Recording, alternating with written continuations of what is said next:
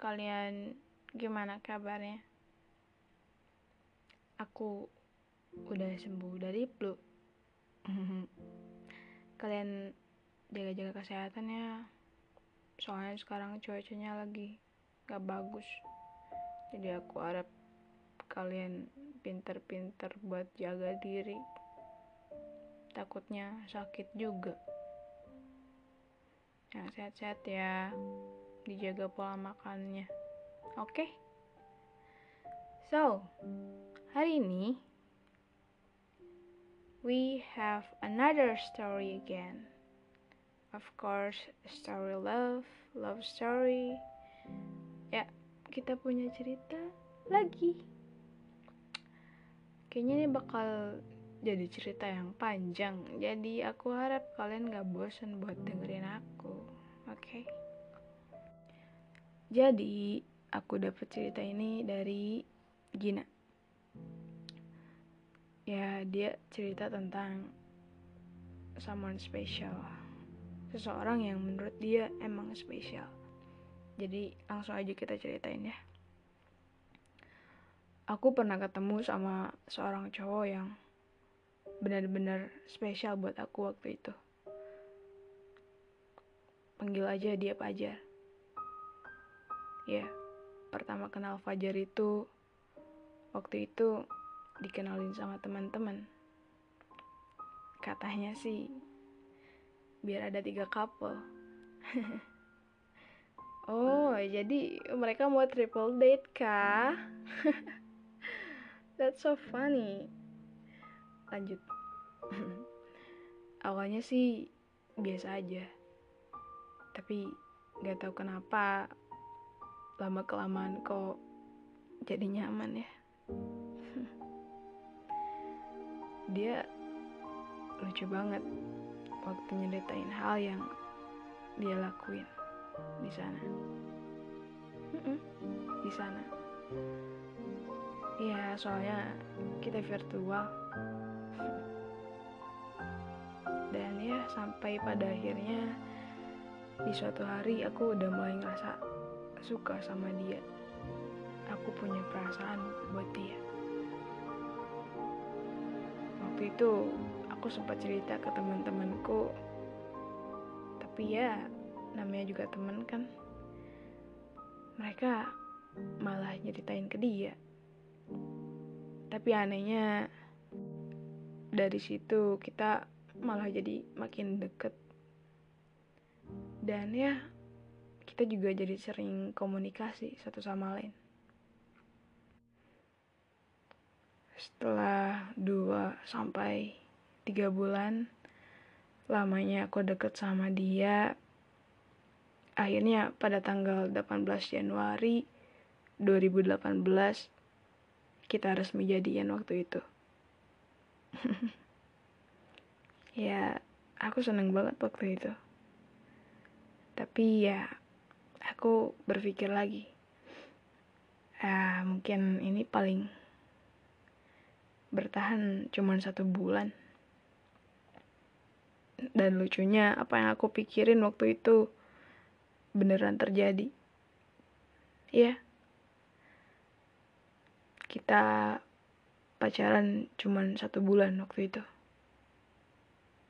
Tapi buat satu bulan itu berharga banget buat aku. Karena aku ngerasain hal baru sama dia. Aku berpikir cowok ini beda dari cowok yang lain. Dia sama sekali gak pernah bikin aku risih sedikit pun. Dan ya aku mulai sayang sama dia. Tapi suatu hari tiba-tiba dia bilang kita harus putus karena dia ketahuan pacaran sama aku oleh bundanya. For your information, pertama kita pacaran ya bisa dibilang masih kecil. Karena waktu itu aku masih zaman SMP. Bisa dibilang mungkin cinta monyet. Dan setelah putus itu dia menghilang selama tiga hari. Di hari kedua dia hilang. Tentu saja aku menangis. Aku nangis sampai rasanya capek banget dan di hari ketiga aku mulai berpikir sebaiknya tangisan ini harus dihentikan karena capek juga ternyata buat nangisin dia. Tapi kalian tahu di hari ketiga itu ketika aku memutuskan untuk berhenti menangisi dia, dia malah datang lagi. Iya, di hari ketiga itu dia mulai ngechat lagi sama aku. dia chat duluan waktu itu. Tapi entah kenapa rasanya jadi canggung. Akhirnya aku inisi inisiatif buat bikin dia ketawa. Ya dengan diselipi satu atau dua candaan untuk mencairkan suasana tentunya. Dan terus ya kita udah biasa aja kayak kayak waktu dulu di sini ketika dia balik lagi sama aku aku sama sekali nggak ngarep balikan walaupun ya sebenarnya aku masih suka waktu itu. Aku berpikir hanya ya udah jalanin aja selagi dia ada. Tapi tiba-tiba dia bilang dia udah dibolehin lagi pacaran sama orang tuanya. Dia bilang mau ngajak cewek pacaran di sana aku kayak ngerasa sedih banget ya. Apa dia mau pacaran sama yang lain setelah putus sama aku? Ya. Mungkin ya dia udah nemu orang yang lebih baik dari aku kayaknya. Dan aku mau nggak mau harus relain dia. Tapi kalian tahu ternyata pada tanggal 22 April masih di tahun yang sama waktu itu dia ngajak aku balikan. Karena aku nggak tahu sih alasan dia kenapa. Tapi ya aku nggak bisa bohong aku seneng waktu itu cara dia ngajak balikan itu menurut aku lucu Kalian mau tahu? Jadi waktu itu dia ngasih coklat sama minuman sama aku. Dan di dalam bungkus coklat itu ada tulisan.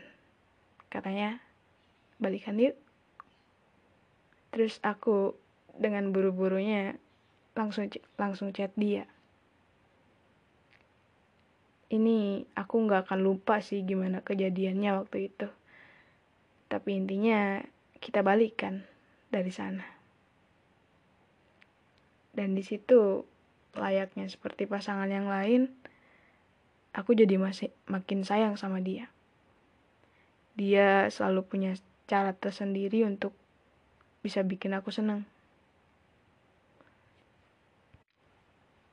Kalian tahu, aku bukan orang yang mudah untuk digombalin gitu aja.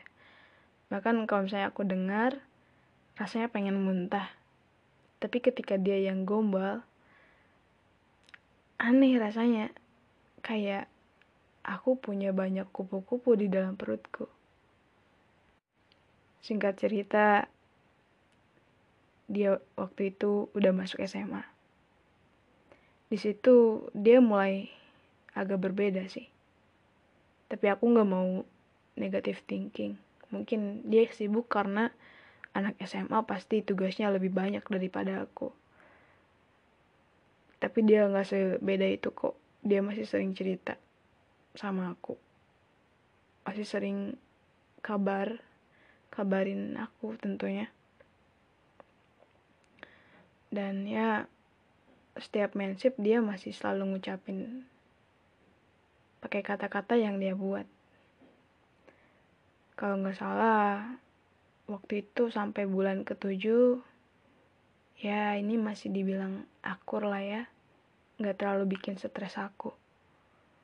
Tapi di bulan ke-8 aku mulai diuji dengan masalah yang bikin aku sakit hati. Tapi anehnya dia selalu bisa bikin aku tenang lagi.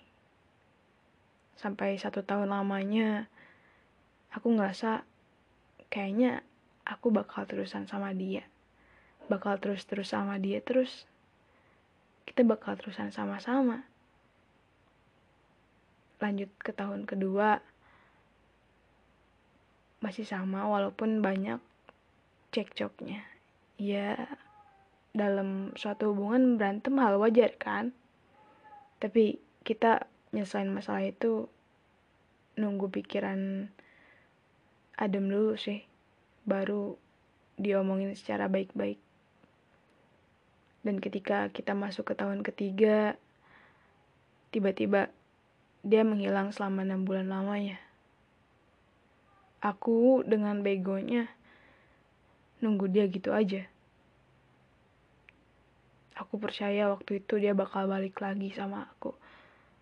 Tapi setelah berbulan-bulan lamanya, dia ternyata balik lagi dengan tampang polosnya itu. Aku benci tapi aku masih mempunyai perasaan ini. 15 Maret 2021 kita mulai kayak dulu lagi. Aku maafin dia karena setelah sekian lamanya nunggu akhirnya dia balik lagi. Walaupun jawaban dari pertanyaan yang aku, yang aku ajuin ke dia gak bikin aku puas. Karena ya, ke mana dia selama enam bulan ini? Apa selama itu dia punya cewek lain? Apa dia udah bosan sama aku? Gak ada yang bisa aku lain, gak ada yang bisa aku lakuin selain overthinking. Aku gak bisa nyampein ke dia karena menurut aku itu gak guna. Dia mungkin bisa bilang hal lain lagi. Waktu itu aku sempat bertanya sama dia, kamu ke mana selama enam bulan ini? Dan dia hanya menjawab, aku sibuk. Tapi aku gak pernah ngerti apa kesibukannya selama itu.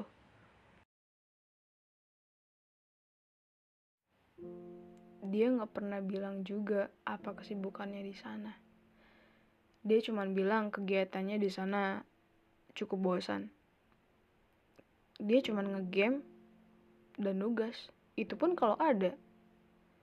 Aku mikir kayak aku juga banyak tugas kok tapi aku masih tetap sempat ngabarin dia.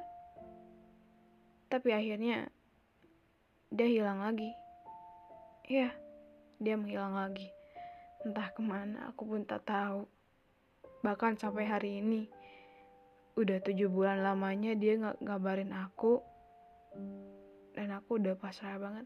Aku udah nggak tahu lagi harus gimana caranya buat cari dia tapi dia nggak pernah lagi kembali sama aku.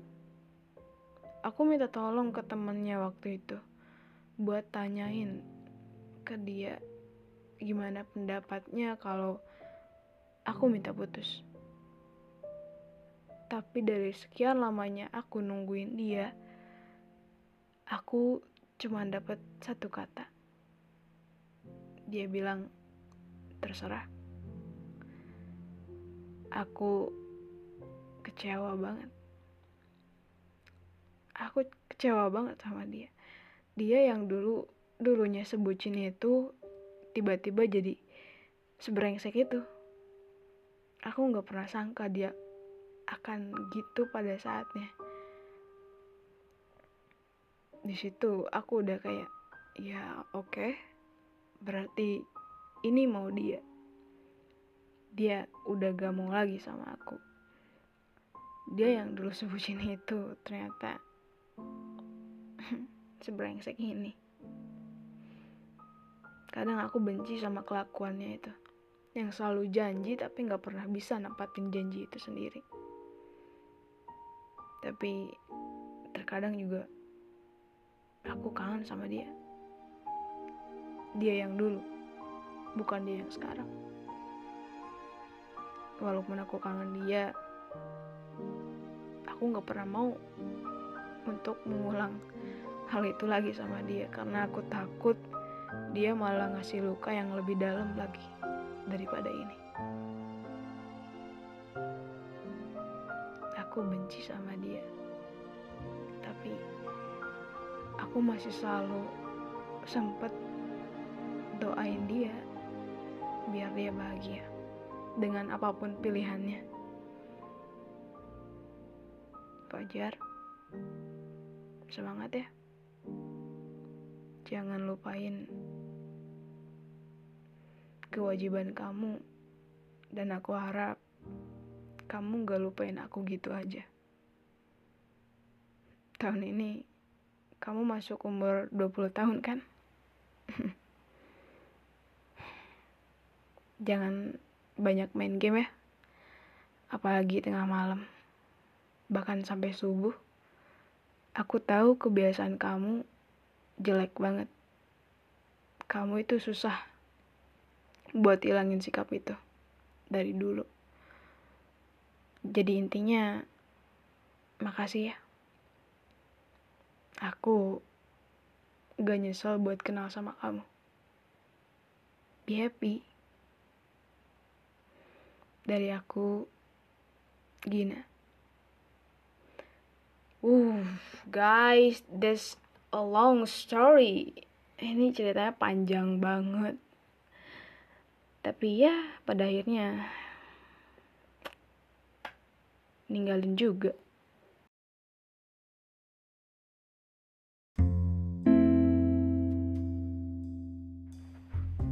Ini tuh sebenarnya modelan orang yang kayak manis di awal doang aku tahu kalian pasti bisa menilai juga sama orang ini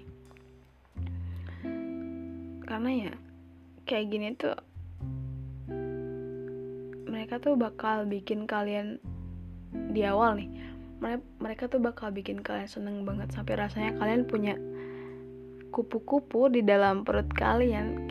Pernah ngerasain gak sih kayak kalian punya kupu-kupu di dalam perut kalian? Saking seneng ya itu tuh. Tapi ketika mereka tahu bahwa kalian sesayang itu sama dia mereka bisa bertindak sebrengsek mungkin bahkan dari sikapnya itu mereka jadi malah bikin kita trauma untuk menjalani cerita cinta yang lain jadi trauma untuk memulai sebuah kisah sama orang lain. Padahal kita tahu bahwa setiap orang itu beda-beda kan. Kita sama orang itu nggak akan sama terus alur ceritanya. Pasti ada yang beda dari orang tersebut. Pasti ada yang beda juga dari cerita selanjutnya. Tapi karena mereka dari di awal ngasih rasa takut itu itu yang bikin kita jadi malas untuk ketemu sama orang lain padahal nggak ada salahnya untuk untuk mencari orang lain atau mencintai orang lain nggak ada salahnya itu kenapa kebanyakan orang itu trust issue atau ya sulit untuk percaya sama orang karena masa lalu percintaannya berat. Waktu itu masa lalunya berat.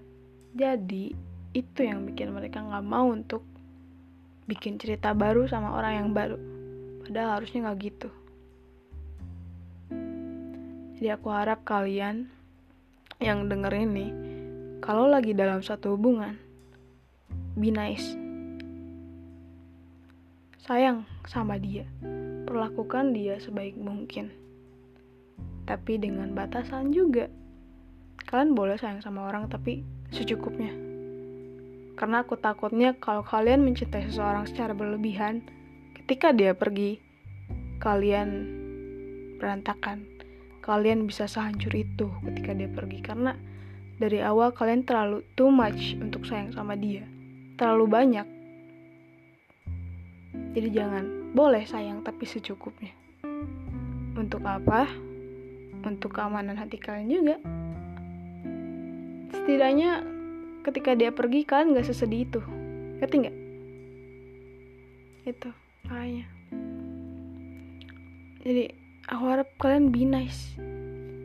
Jalanin hubungan yang emang waktu itu kalian jalanin jadi jangan coba-coba untuk lukain orang karena kalian tahu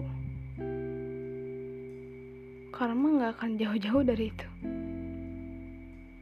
Jangan coba-coba untuk berani menyakiti seseorang. Kalau dirasa hubungannya udah nggak baik, berhenti. Meskipun kalian tahu kalian sayang, tapi kalau emang udah nggak cocok, jangan dipaksain. Berhenti di sana juga. Untuk kebaikan kalian juga. Gak bisa tuh kalau udah dipaksain kayak gitu. Takutnya jadi serba salah. Jadi apa pun yang kalian lakuin rasanya bakal jadi salah. Banyak bakal banyak hal yang bikin kalian berantem dari sana. Jadi kalau dirasa udah gak cocok berhenti. Oke. Okay? berhenti di sana juga. Jangan terlalu maksain diri kalian sendiri.